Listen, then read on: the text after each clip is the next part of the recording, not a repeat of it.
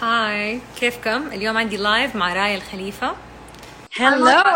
Hi. Okay guys, اليوم اللايف is going to be in English because Raya's Arabic is not that strong. So instead of us getting uh, فاليوم اللايف هيكون بالانجليزي لانه رايا العربي حقها شوية مو مرة قوي. ف the live will be in English. First of all, I'm going to start with how are you? I'm good. How are you? So basically, I woke up at 3 p.m. today because my son kept me up till 8 a.m. So That's same. yeah, the two-year-old kept me up. So basically, how have you been? How's how's Qatar? How's the, how's the heat? I'm in my garden room at the moment, and the AC doesn't work too well, so it's pretty warm. Um, I've actually never spent a summer in the Gulf. I don't think I've ever been here in the summer, so I'm bracing myself. I've never spent Eid here for more than 12 years. So this is going to be my first uh, quarantine Eid. So I'm to be missing the airplane. I actually keep telling my husband I really miss um, the, the, you know, when you're at the airport, you're like, please proceed to your gate. Yeah.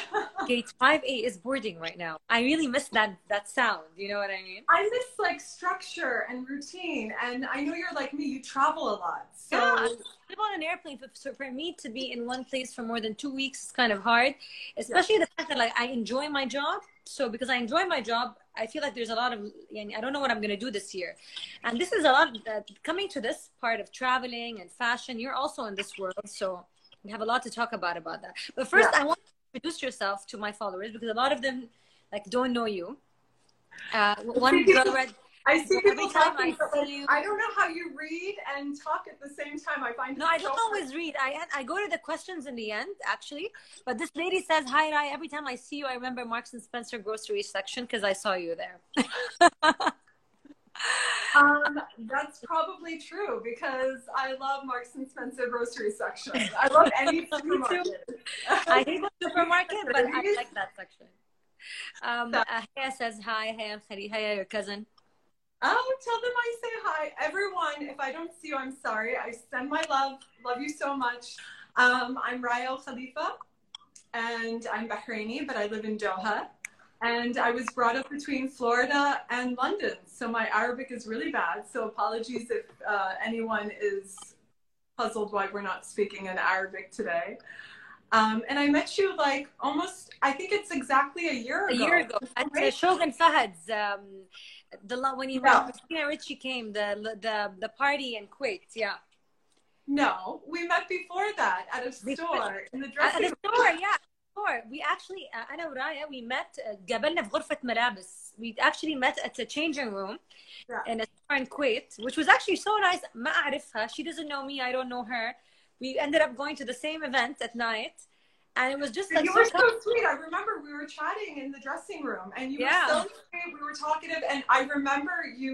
You said this one thing. You were like, "I live. I live in house dresses. I love dresses." And I was like, "Me too. I love dresses." and I didn't know what you did. I didn't know who you were. Yeah. I'm like so under the rock. I don't know anything happening ever.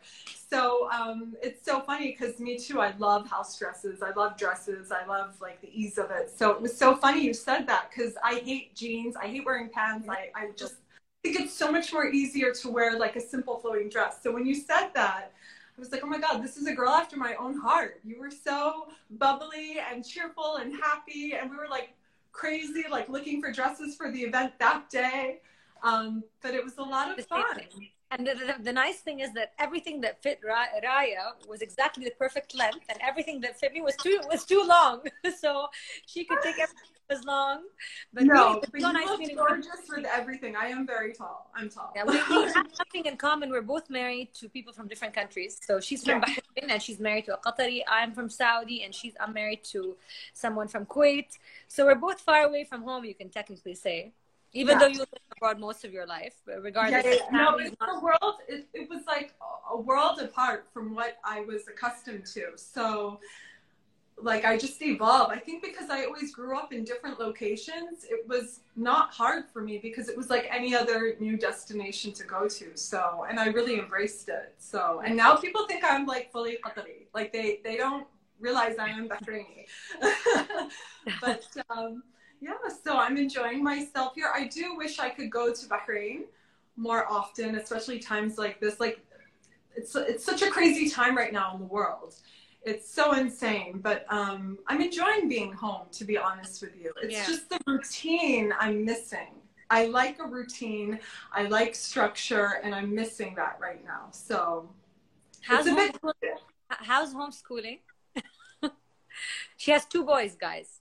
I have two boys, um, eight and 12. And the first week, they were dying to go back to school. They were like, we cannot do this anymore because myself and my, my mother's here with me. We're very much strict disciplinarians. Like, did you do all of the work? Because it's easy to be relaxed when you're at home and to just Right. kind of fall behind with everything. So they were just dying with us because it was like they couldn't escape us. And we were on top of them more so than if they're at school and then they come home and they relax. So they were like, we, we cannot wait to go back to school. And then now recently, my eldest son was saying, actually, I prefer being homeschooled. And I was like, what? and he said, yeah, because I'm, I'm retaining the knowledge better because you're teaching me because I'm, I'm there. Like, you're on and you're on his own pace. It makes a difference, by the way. It does make a difference. Yeah. Honestly, I don't think I can handle that. Like my son's two, and I'm thinking of which school I can put him in as soon as this this quarantine is over. It's tiring, babe. It's so tiring. It's so that that part of you know when they're entering school is so stressful to like figure out which school you're sending them to the list to get into the school. Are they going to get into the school? Are they going to pass the exam? It's so stressful. It's crazy. They put too Uh, much stress on kids. One of the girls is saying um, homeschooling is challenging, but we're spending more time with our children, especially um, basically giving our input as parents to them is different from school.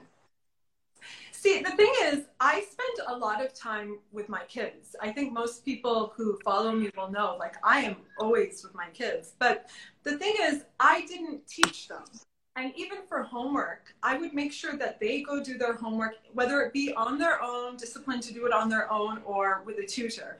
So, this element of being with them is like through thick and thin. It's like through the kind of difficult And there are no break. when there's no break. There's no break. There's no there's eight hours out of the house or five hours out of the No, house. so you're on top of them with everything. So it is challenging. It is nerve wracking sometimes. Like by two o'clock, I'm like, when I'm not fasting, by two o'clock, I'm like, that's it. I'm out. I'm putting on workout clothes. I'm going to go walk, do something. But um, so it's challenging and it's not the prettiest moments of parenthood, believe No, me. it isn't, We're isn't. all angry and upset. But I think when we look back, like my son as well, like when we look back, we're happy we did that. Sometimes the best moments are not when you're like happy and smiling and on a plane ride going to an exotic destination. It's like you really grow when you go through something. And I think we're going to grow a lot from this because we're really going through something. And the kids know that there's a pandemic. The kids know that there's something very stressful that's disrupting not just their lives, but the whole world. So I think it's really interesting now to see how this generation is going to come out of this, learning how to adapt, learning to be responsible, learning that we're all interconnected. Like right now, everyone around the world is going through the same thing. You're right.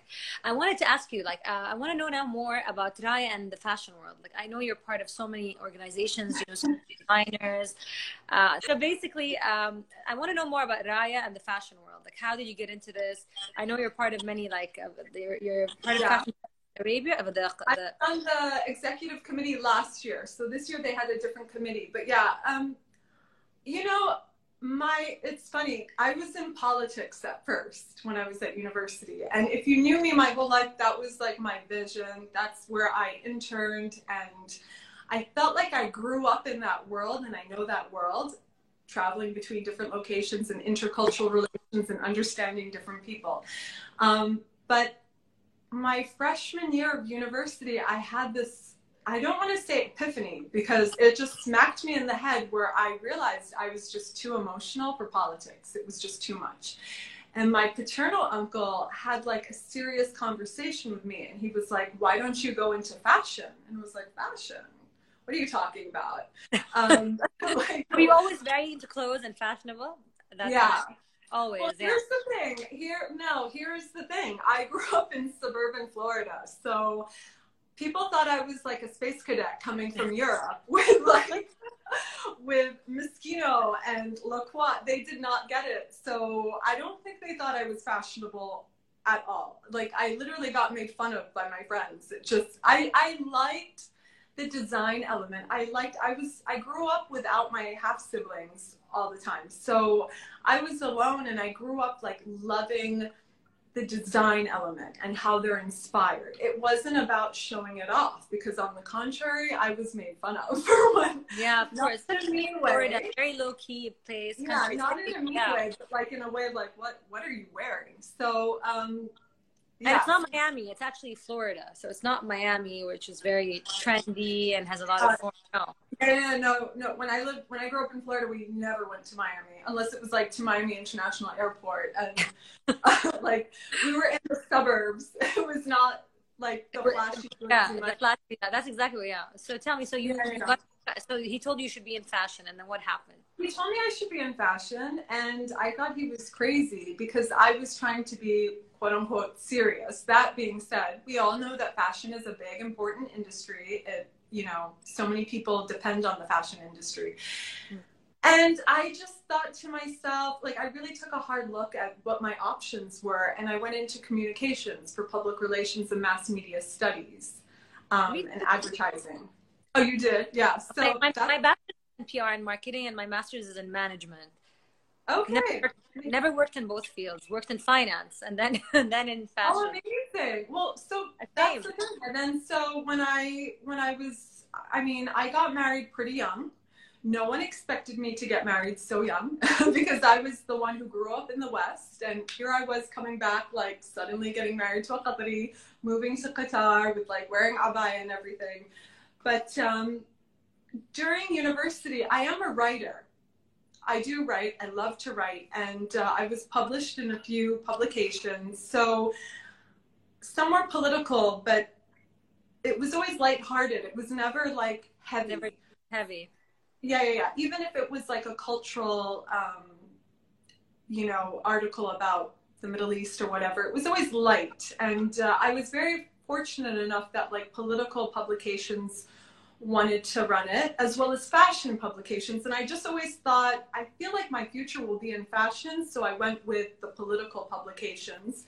Then I had my two kids, and it's just here and there. I, I, I set up a cultural consulting company mm-hmm. um, to deal with like not just fashion, it was like um, anyone coming to this part of the world who wanted that kind of consulting to help them guide them mitigate through the networks here in the Gulf. And uh, I had a team with me, and they it was right when Instagram was really getting popular, and I was on Instagram, and I was very stubborn, like just as I am now with live. I like you're, you're so you're actually so comfortable. Like it's you're actually speaking very clearly, and it seems like you've done well, it. So. That's my problem. I talk too much. No. Trust me, I swear to God, I'm such a big talker. And you know, yesterday I was on a live with a guy called Anas Bukhash, and he was saying that he never. I thought it, but I couldn't understand fully. Basically, he was saying that he never thought he would be a listener because he's more talkative and he's not the best listener. And I am the biggest talker, and I'm never a good listener. But imagine, since I started these lives, which came as such a coincidence, to be very honest, my actually my doctor that gave, uh, that uh, gave birth to my son suggested we go live and talk about some women issues, and then I was like, sure, why not? After that, another person came and said, let's do a live, Nada. And then I started realizing I really enjoy this because I feel it's very informative, but I yeah. don't do it about like I don't just go to my kitchen and start talking with, about yeah. myself. I like to host people that have relevant topics that can discuss. Mm-hmm. And I've yeah. really noticed that now we're talking I'm, I'm talking more than i should be listening but in general i've noticed that i've been actually i'm becoming a better listener from these lives. So trust me i think there's yeah i'm actually a very very talkative person.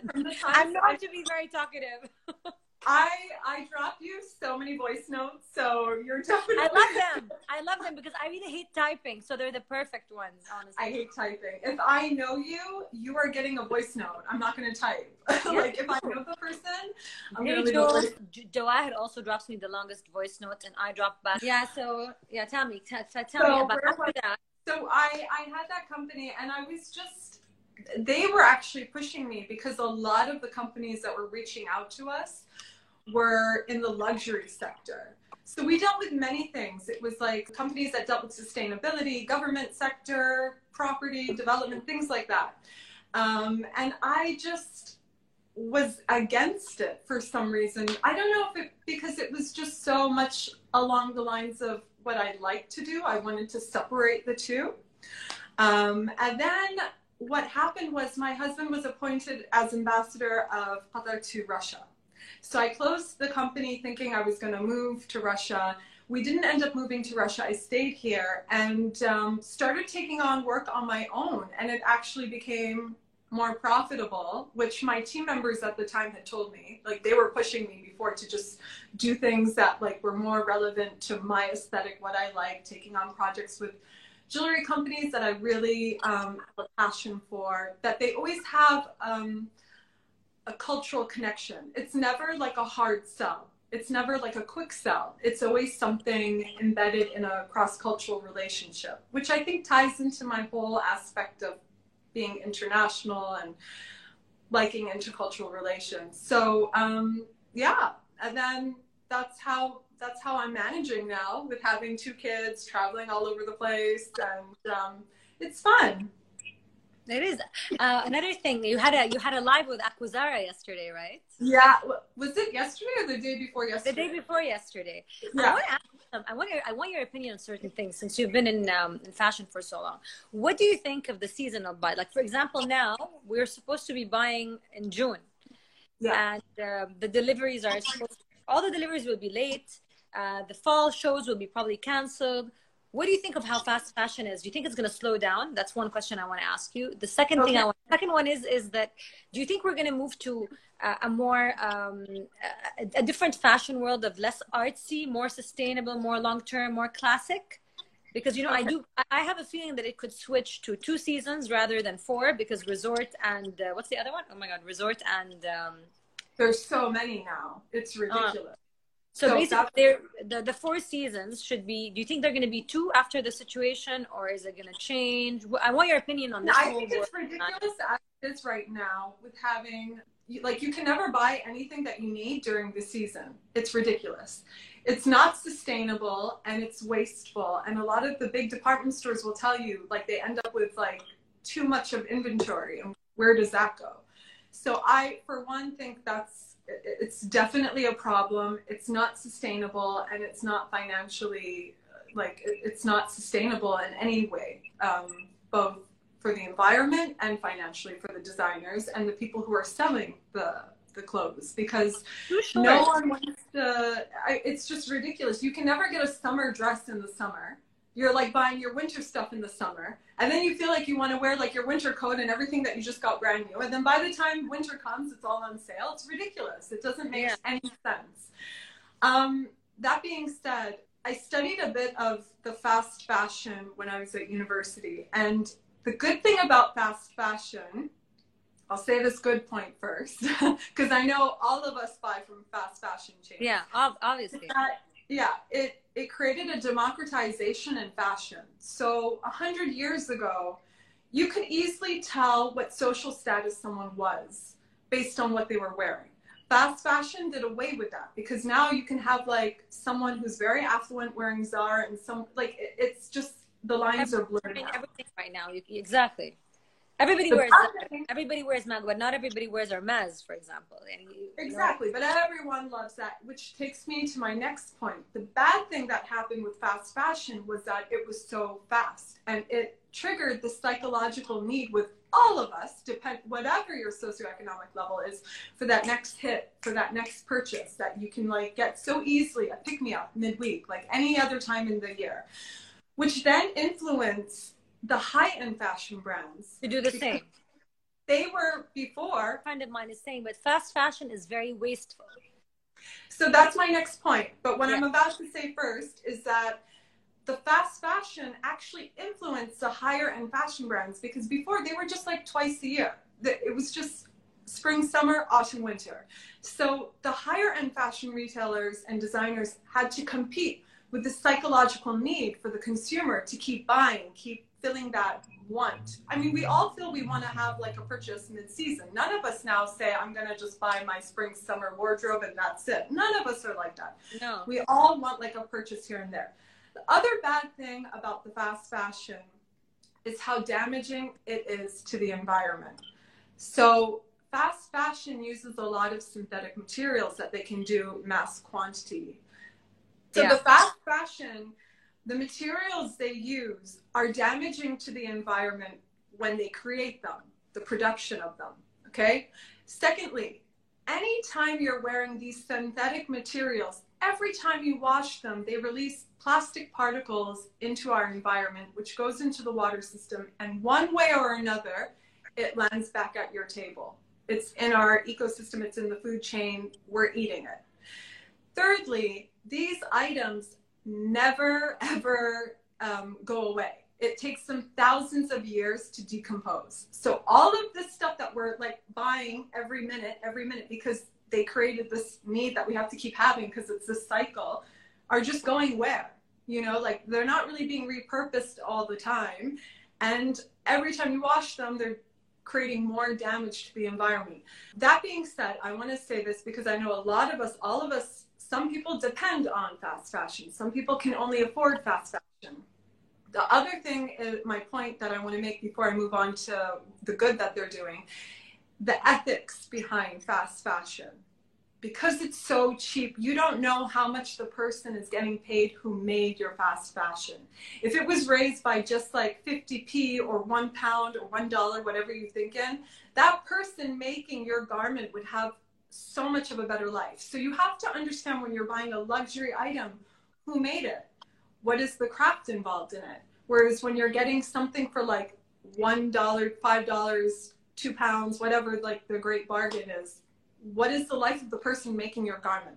The point that I wanted to go on to, because I always like to balance things, I never like to leave it like uneven, is Yeah. Zara says they're committed to going into sustainable fashion fully by like 2025 or something like that, which seems like a big feat, but let's be hopeful.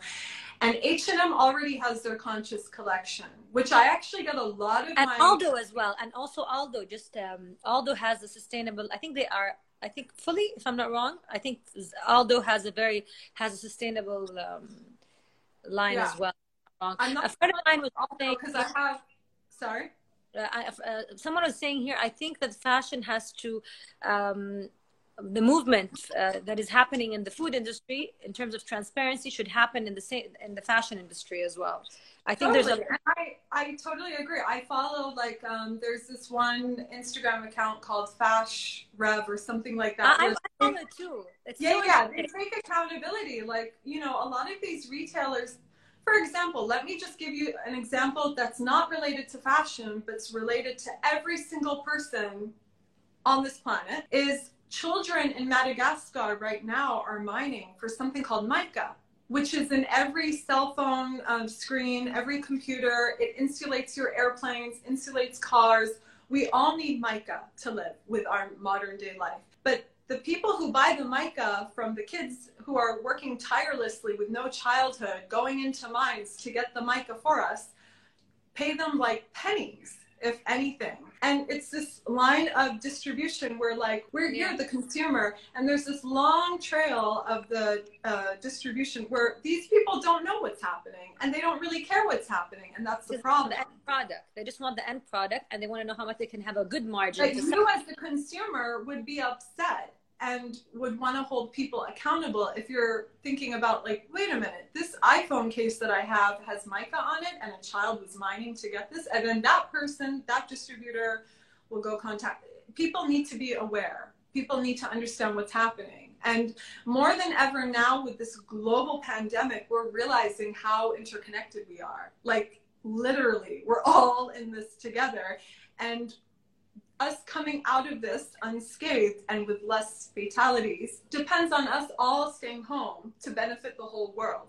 So I think this mindset with people, it will trigger something to be understanding of what's really going on in the world around them and the environment. isn't mica in skincare one of our follow one of the questions is isn't mica in skincare too i don't know I'm not sure. It's like a chemical component. So if it's in your skincare, I don't think it would be too good. But you, you're, I would never be surprised what's in skincare. I would never yeah. be surprised what's in food. You know, like there's a lot of things in food that are really bad for us, but you may think that it's great for you and um, has bad things in it. So you never know another thing I want to ask you. Yesterday we were speaking. I was talking on my live with Anas, and we were talking about like you know everybody's talking about how they're going to change after after what's happening, how that this was a big wake up call, and how that uh, basically uh, COVID is actually going to change so many ways of thinking and how people will will react. And then Anas was saying that people are saying this now, but maybe afterwards it will, it will actually all go back to normal. I also tend to believe this. I, I feel that we make a lot of empty promises to ourselves in life and then as soon as things go back to normal we're all going to go back to the way the world was. So what do you think uh, of this uh, what's your opinion on this? I think if you're speaking in terms of the fashion industry i think there's going to be a shakeup for sure. Um, i did think initially at the start of this that from um, a financial economics perspective, like it's okay, things will just go back to normal. But I actually have friends and know people in the States, for example, and in Europe who have completely lost their businesses, like overnight, yeah. you know? So that being said, it's funny because I was just telling Edgardo from Azara this the day before yesterday. I was like dying for the 20s. I was so excited for the 20s. I was putting up memes like it's going to be like the roaring 20s. So excited for that. And then it got a little too real where we have a pandemic, we have a depression, and uh, like all of this is happening. No parties, no events. no, no, no, no. This is like really, this is the 1920s. No wedding. No wedding. No wedding. No, nothing. No travel, no nothing. And I feel that because so many people around the world are really getting affected by this, whether it be emotionally, physically. I feel that people will be more aware of their surroundings and of fellow mankind and what people are going through, whether it be, you know, in our part of the world, we're very fortunate, although I do know some people who've had their businesses negatively affected. But on a whole, we're very lucky in this society within the Middle East, and we're very fortunate.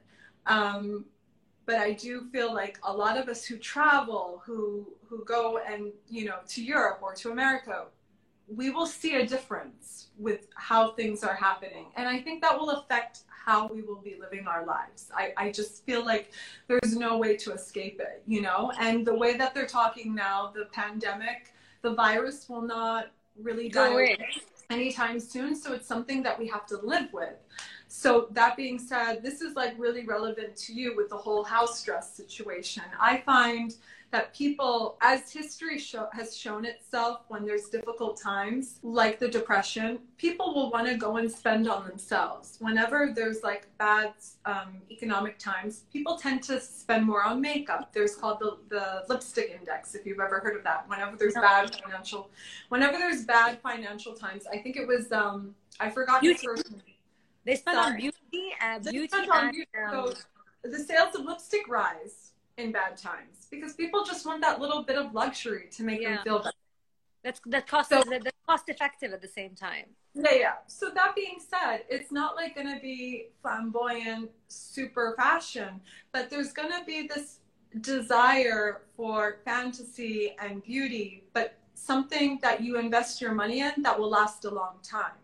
Um, and things that are easy. So if this is going to be around for a long time, we're going to have to live differently. We're going to have to be able to come home, quickly take off our, our clothes, throw it in the wash, make it use like wearable, easy with our new lifestyle. I mean, for us, it's easy with abaya. I just take off my abaya and that's it. But like, if you're in the West, you're going to need something that's not delicate and silk and you'll want like washable silk, something that's loungewear. More- I think loungewear is going to have a very big comeback. And I think loungewear, comfy clothes, denims again, like things that you wear at home or from house to house. I think also another thing you put in mind, like people lost a lot of their, a lot of people lost their jobs.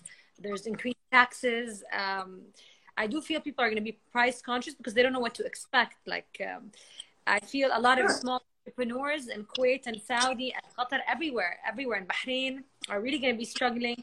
Uh, like these new people paying on their, their mortgages who had a good, um, how can you say, who had a good income are now going to be suffering because they have to pay schools and that's a priority and prices are not going down.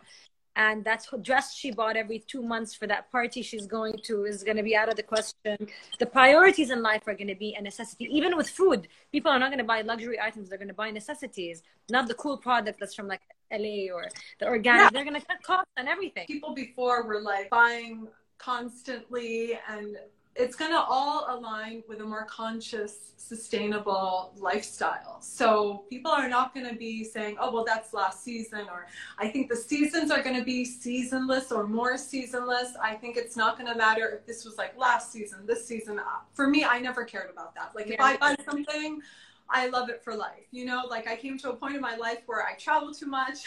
I need my clothes to like travel with me easily. And if I love something, I love it you know, unless I gain weight and it doesn't fit me anymore, but it's usually there for me if I love it. So I think it's definitely going to change the way that we live our lives and for a better, you know. Yeah, I agree.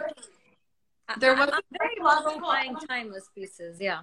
Yeah, so people will tend to want to invest in something that makes them feel good. So when they get something, it's going to be more of an investment that will last them longer, which is good. Uh, we got a nice question. Do you think this economic halt will affect the fashion price? Do you think prices will change in fashion? That's a very important question. High-end fashion. Do you think the prices will change, or you don't? You don't see a decline in the prices of a Chanel bag or a YSL bag, for example? I just I'm curious to know your opinion on this. I mean, I never understand the prices in Chanel. All brands in general. Like I feel they should be expensive, but not this expensive. But. I mean, there's some there's some pieces of jewelry that I got like 15 years ago that if I were to go buy it now, I'd be like, uh, no, I don't think so, because their prices increased like every couple of years. Um, so there's actual pieces of jewelry I have from like Van Cleef, for example, that I got it like 15 years ago, and I don't think I would get it like more in recent times because the prices have gone up so high, but our salaries haven't gone up as high. So for me, I feel I, I don't think about so much about the prices in the luxury sector as much as I think about the prices in the fast fashion because it's so like the ethical the ethics behind those prices just really scare me. How some people are working for pennies for items that we feel are a bargain. So for me i get it. Like expensive luxury items are expensive. Do they need to be so expensive? Probably not. Does chanel plastic acrylic bags do they have to be like 10 times the price of like a birkin definitely not. There is something that they're doing where they kind of like there's this psychological element to when you're buying something that if it's very cheap, you kind of feel like, well, why is it that cheap? I don't, I don't, it's not that special. But when it's more expensive, you kind of have that like uh, this desire to get it. This and everyone here will say that's not true, and it is true. I remember in Florida, I was at a vintage um, boutique and I collect vintage pieces and I don't necessarily wear them. I just love like Chanel from the 90s and things like that. So I found a clutch, a 90s Chanel clutch with gold hardware, everything. And it was for nothing. And she told me, here's this clutch, it's this much. And I was like, oh, okay. and I was like, ah, it's okay, I'll pass on it. And she was like, if this was like 2000 or something and you saw it in a big department store, you'd be all over. I was like, that's kind of true, I think. I guess so. I mean, it was like an amazing bag. I ended up buying it. I was like, that's true. And I love it. Sometimes I wear it to weddings. I love it so much.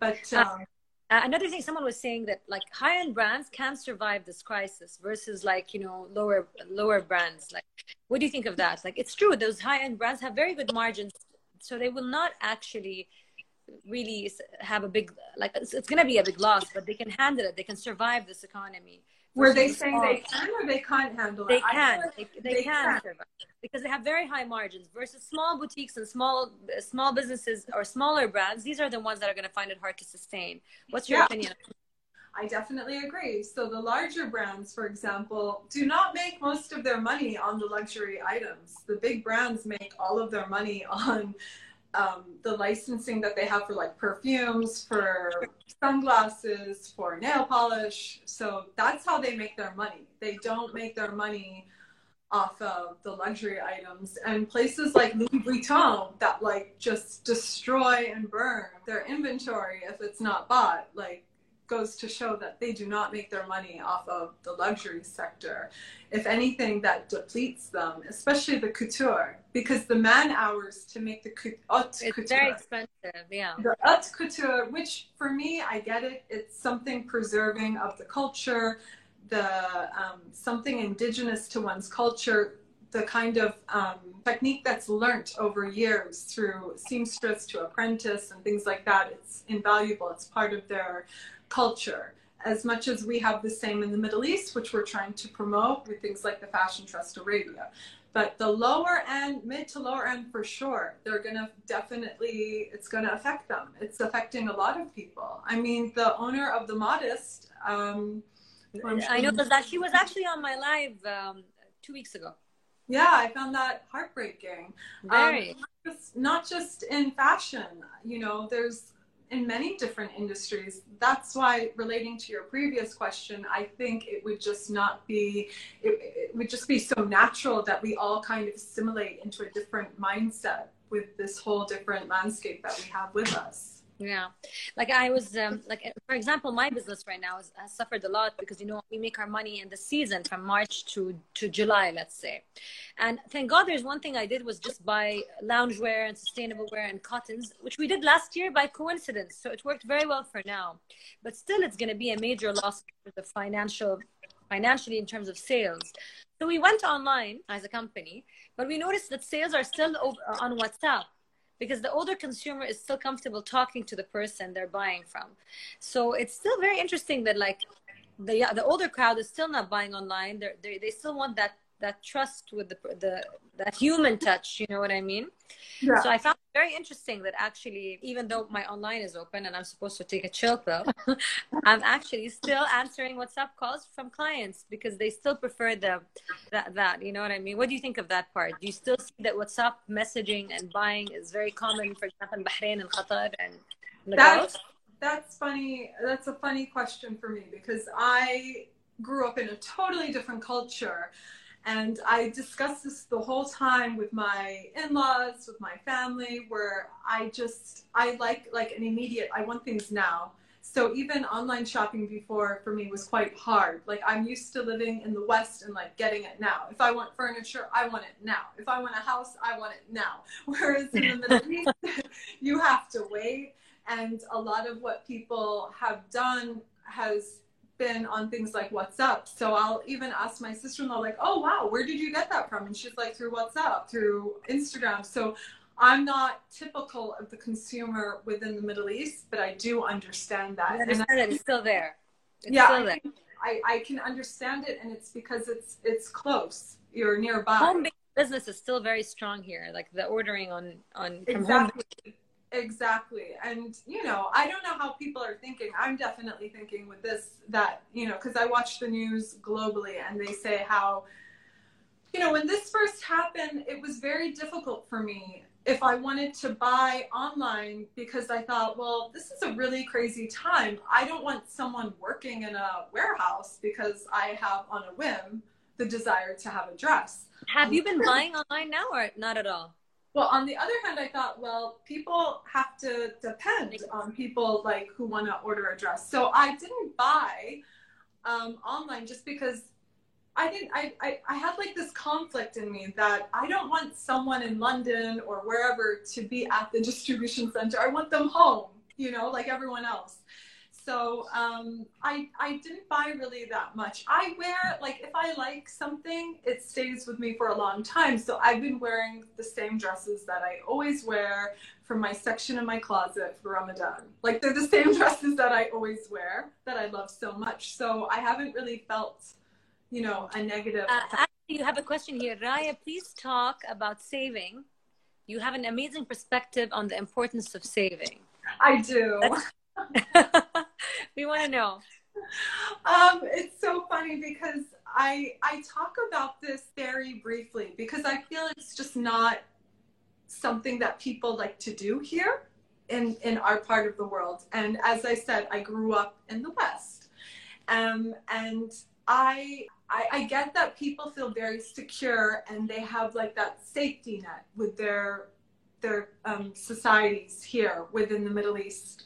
A lot of us are very fortunate for how much our governments help us and how we don't have to pay for healthcare and things like that. But that being said, for myself, as a as a wife, as a woman on my own, I prefer for me to be able to have my own financial security. My mother will disagree and will say I spend all of my money on clothes and jewelry. so it's it's relative, but I do like to have something there just in case. And I always go by the philosophy just because you can afford something, it doesn't mean you have to own it. You know, and I feel like in our society, there's like it's like keeping up to the Joneses to the nth degree. It's like too much what people expect other people to have. And sometimes yeah. I feel a bit guilty because I do feed into that probably. Like I do have things that maybe someone else will find, you know, very extravagant, but I do try my best to save money for whether it be investments. It's not like to save for a pair of earrings or something. It's to save for, for future we never know an unknown future. You always have to have cash or invest in gold. I always say when when gold is down, always invest in gold. That's my mother-in-law. She she's like, let me go get you gold. I'm like, no, no, it's okay. no, really, really, I, I really believe. There's a guy called Marc Faber, and he always says when when you find the price of gold down, always buy gold and keep it aside because the price of gold will eventually always go up and I remember when I was in finance and I attended this his conference, he it really reminded me. And I always, when I was younger, used to make money and spend and make money and spend. Yeah. And now I, I really changed that perspective. So I had I have this account where I would transfer to it and I have no access because if I want to buy something and I get that urge, I just can't see it. You know what I mean? Yeah. Because I'm I, am i am a spender, so I, I I end up I had to control myself after a certain I'm point. I'm a spender in the sense that I only like to use credit card. I feel like it's very most. I don't like to hold cash, and when you have a credit card, holding cash. I hate holding cash, and I know most people in our part of the world they use cash only. Yeah, yeah. I hate, I hate using cash for many reasons. I feel it's dirty. I don't like to touch cash. I have OCD, especially now. I don't want to touch cash. touch cash. When Secondly, someone tells me, "Can I send you cash?" I'm like, "No, wire transfer." Wire yeah. transfer. Secondly, I just feel especially when i'm in london it's like it goes through my my hands i feel like oh like the cash is just going which kills me Raya, what's your sign by the way i always ask this question i'm a libra libra i'm an aries we get along Oh, we do. Okay, I don't. I don't really know other star signs other than myself and my kids. Like, I just don't know other. Not really. So I'm indecisive, like a true Libra really, you're not. You're not very decisive. Sorry. You seem decisive. You seem structured and decisive. I'm decisive when I know exactly what I want. But if I have two things that I I love or something like that, it's like hard for me to choose in that sense. So yeah, yeah. So basically, let's uh, recap. We talked about the fashion business changing. Tell me what else uh, about spending, spending, how times will change. Anything else you want to add to, to give us some info? Mm, I could talk about anything and everything. I feel so. I could talk about nutrition. I could talk about whatever. But um, yeah, it's a lot of fun. I feel like all of these topics are at the forefront of everyone's lives right now, and I just have to say, I feel there's like a lot of compassion with everyone and what everyone is going through because I know a lot of people are really struggling right now. There's a lot of people who are struggling financially, a lot of people who are struggling emotionally during this time. Um, and that being said, those people who are struggling physically with the actual virus itself. So I just I just feel like want to put that out there and really understand that a lot of people are really going through a hard time right now. I'm sure. Okay, questions. Okay, some people want to ask questions, so let's okay. do the questions. Yeah. Uh, time to, to, take questions and insights for comments. Okay, so what's your nutrition at the moment, Raya? What's my nutrition? I'm pretty healthy. Yeah. Um, and it's funny because like my mother, for example, we I feel like we have different bloodlines. So I have like my other side. So I feel my stomach is very sensitive, and my mother can eat like two bagels, three bagels, mashallah, doesn't care about gluten and all of that, lives off of coffee. Um, and I'm pretty healthy just because I feel better when I'm healthier. I don't do any crazy diets or anything. I just like to eat a colorful plate. Has to have like a rainbow on my plate. That sounds really interesting. Actually, it's a nice uh, way to and put it. Like I love sugar. Someone so. told you, Sheikha, you have school tomorrow. Sleep.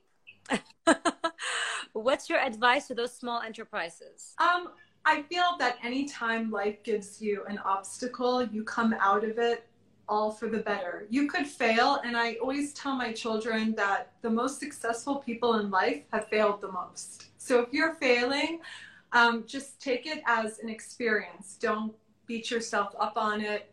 It's just on your path. So that's my advice to give to people on the street because it's going to be what hard. Are, what are your wardrobe essentials? House dresses. Anything okay. el- like elasticated, I'm wearing now. Elasticated. Especially in the heat I've learned from living in Florida, do not expect for your jeans to fit you, even if you're at your goal weight or whatever. It just won't when it's hotter outside, even if you have the AC on. So just be comfortable and wear like some cotton, breezy house dresses. What, which Chinese doctor do you go to? um, that's funny. It must be someone who follows me.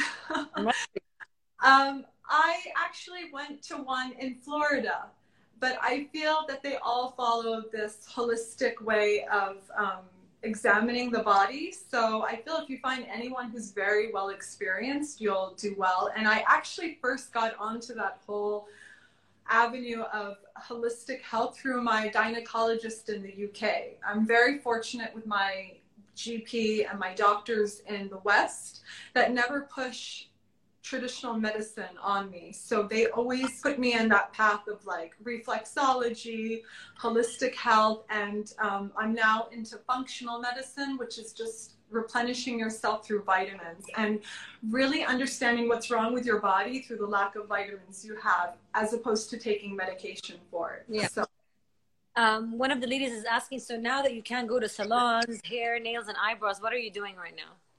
Well, I I was always self-stained with my nails. I always did my nails myself because I found it therapeutic.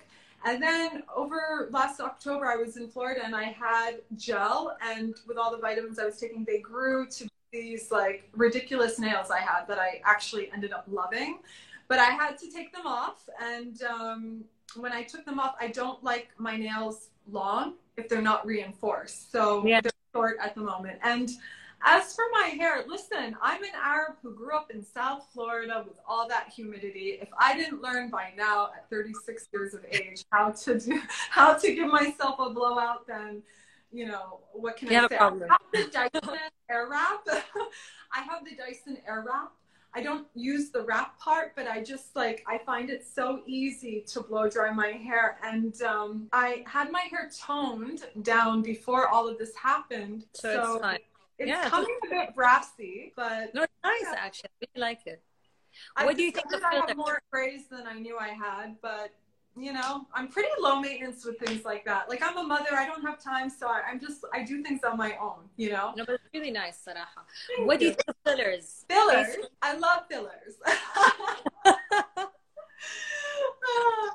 well, I don't I don't have any fillers in my face at the moment, but that being said, um, this is probably going to start like a whole long conversation. But from when I was like an infant, I had this um, muscle atrophy, muscle fat atrophy in my leg.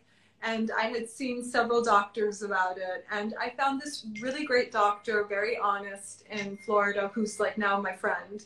And turns out you can put fillers even in your leg dents. So people do that for cellulite, which is amazing. So it's not just it's not just like a, a, treatment for beauty. It also can be done for several other things. So yeah, yeah for sure. Yeah, me too. I'm so pro. I'm so pro all these things if you do them in a natural and nice way. I mean, listen, I honestly, I, mean, I do Botox in my jaw. I do Botox in my jaw only because I get like a locked jaw, and I like how it. I feel so much better when I get. Botox. I do Botox as you can see, it's completely gone. But in I general, I'm do, pro. I can't do Botox here because my eye, this eye falls. I know, I've had experience. Um, but if I do get it, I'll just have like, there's always leftover from here, so I get it here. But the one thing I'll say is that I had a deep line here, um, and um, it bothered me. I hated it. And the Botox didn't fix it, made it worse. And I guess like all my life, I'm a worrier. When I'm reading, I burrow my eyebrows. And my doctor in Florida put filler there, which is a very dangerous place to put filler. I'm not telling anyone to put filler there. So that just leads me to telling people to always be careful who you go to. The person I go to to do my filler and Botox is a plastic surgeon who has on the other side of his practice a medical spa. So he's like the only person I would trust to do it, someone who knows the face because you have these people who promise you everything and you touch one wrong nerve and you can go blind. So I don't play around with it. I don't do it much. And yeah, I think too. I did it two times. Yeah. I go to like two doctors that I trust. One is in the States and one is in Europe and that's it. And I don't play around. But like I always believe that you should you should like look the same. You try to look the same. Don't don't change your features. Just enhance. Yeah, I'm enhance not them. changing my features. Yeah, yeah, I'm very pro. I'm, I'm very pro. And I'm very Every- honest. Like I, Yeah, me I too. don't tell anyone. yeah, I, yeah. I tell everybody what I do. I'd even recommend go to this doctor. Go to if, if I if I had a good experience. That's why just- I felt like such a connection to you because I Yeah. felt that the second I met you in the dressing room. And then the other thing I do, which I'm doing right now since I'm always inside, is using my retinols. So I use Uh, me too. I'm. Yeah. I do twice a week, My and I'm using my mask. now, but um, I use uh, retinol from the Ordinary, which is like pennies. It's like eight pounds, five pounds, and it works really well. When I was younger, I used to spend a fortune on on face care, on, on creams and lotions and potions, and you don't need that. You just need like the basics. So that's You what also need do. hyaluronic acid, and there's an injection I always recommend to everybody that is our age and like your 30s or even 40s. It's called Profhilo, which is not a, a filler or an enhancer. It's a stronger version of um, how can you say um, Is it hyaluronic acid? it- it's hyaluronic acid with also some vitamins that really just tightens your face, and you do it two times once a year and it make once every six months and it really makes a huge difference for your face and it doesn't actually like makes you look different it just makes you look so fresh you know another thing انا من النوع اللي احب التجميل والتجميل انا مره ماني ضده بس انا ضده لما واحد يحاول يغير شكله او لما تكون بنت جدا صغيره وبتلعب في وشها فانا هذا الشيء كثير انا ضده basically I'm just against when I see very young girls like at 19 20 21 and they're actually starting with fillers and botox this is what upsets me I I mean, think yeah I like feel when I, that's the responsibility of the doctor, and I just feel and the mother like I'm so against The mother, seeing yeah, but sometimes it's people so do it natural without and their pretty. parents knowing. But I just feel like what doctor who is, I mean, I wouldn't even want to go to a doctor who's doing that to such young people. And I agree, I see such young people now. And I feel that young people, like sometimes I think like, does my son think that all women have like these huge lips? And like, it's just insane. And believe me, I've done my lips before, but, um, the thing is like when i did do my lips it's only in the middle because apparently as you get older you lose the volume here. But i haven't had my lips done in like forever. So uh, i don't think anyone ever noticed even I've been hesitant. I've been hesitant honestly. I want to but I'm afraid. But I want to see something like general I was terrified and i told him please don't make me look like a kardashian or No, something you look nothing great. against kardashians. You always look great. But I want to say like I, I'm pro fixing something that is like very like that's not nice to look at but i'm so against changing how you look at this age and starting so early to do these things.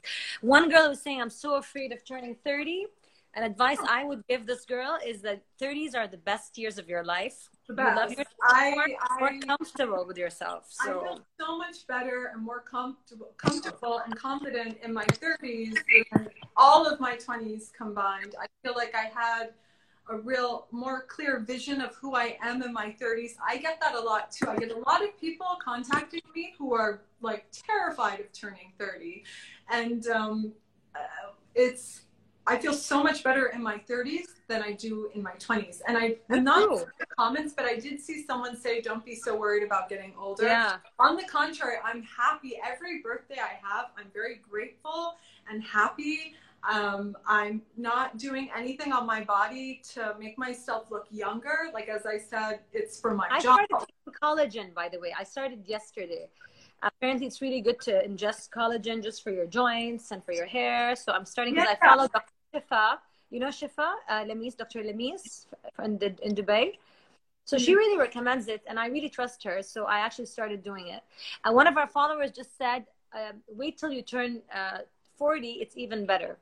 Yeah, I, I can imagine. You know, I follow a lot of great um, role models who are women, and I just feel like you find more of your power and your strength the older you get. And I feel Yeah. every day is such a blessing to have. So I get that some people can feel anxious and worried about getting older, but for me, listen, if you follow me, you know that secretly I just cannot wait to be a golden girl living in South Florida.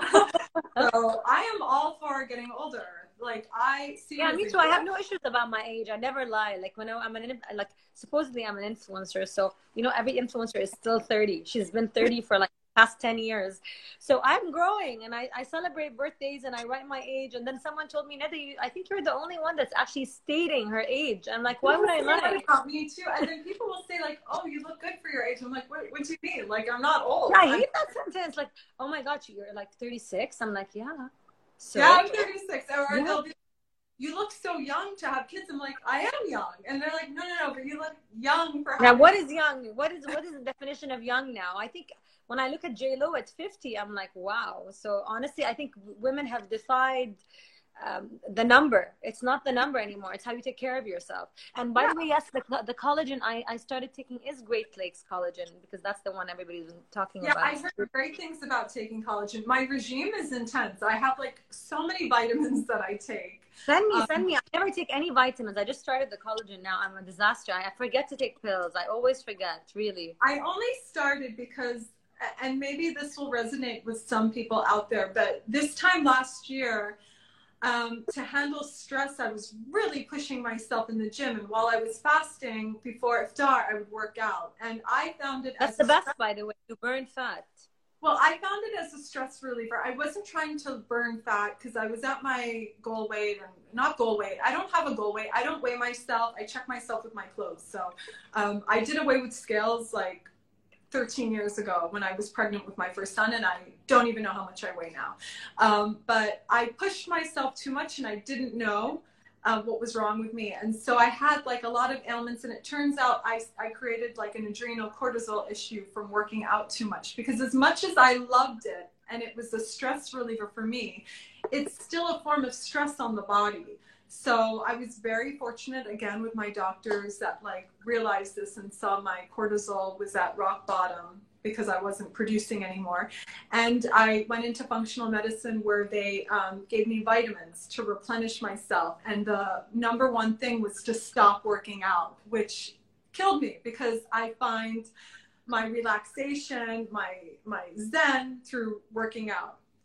So I stopped doing that and now I do very low impact workouts. So it's just like once again, as I get older, you learn more about your body and I feel it's such a valuable lesson and understanding and being more kind to yourself. Even if you feel like it's so good for you and you feel so good doing it, your body, you sometimes we can't even listen to our bodies because we're so focused on like working out and doing this and you know i think you're like me like you like to do many things you're an achiever Yeah, like- I'm always on yeah. the go. But but you know something funny? I, I keep telling every guest I have on my on my live that I started meditating, and I'm someone that is so fast track, and to me this is like bullshit, and like it's a waste of time.